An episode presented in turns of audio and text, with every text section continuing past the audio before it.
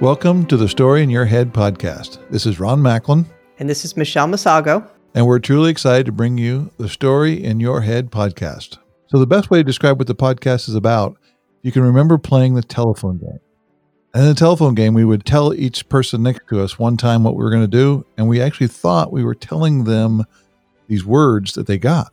But what we were really doing was our brain was creating a signal to tell our body to exhale air over our vocal cords and create sound that came out of our body.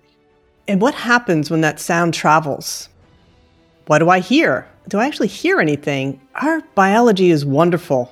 So, what happens is those sound waves stimulate the eardrum, which is actually sound energy, which then gets turned into mechanical energy, then to chemical energy, and finally to electrical energy, which is what our brains can understand. And then an amazing thing happens. I make up a story.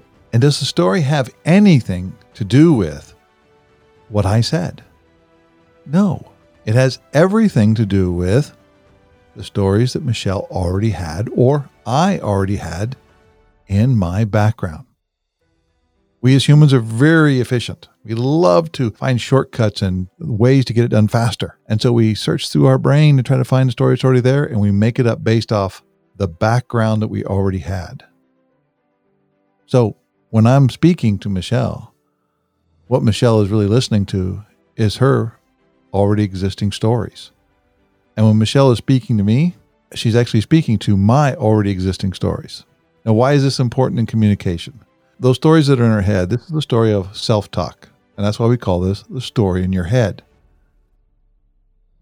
I found a Macklin connection, and we're launching the Story in Our Head podcast because we want to create spaces for people to learn about themselves, to build authentic connections, to produce opportunities to gain knowledge, and to get out of their own story and make space for others.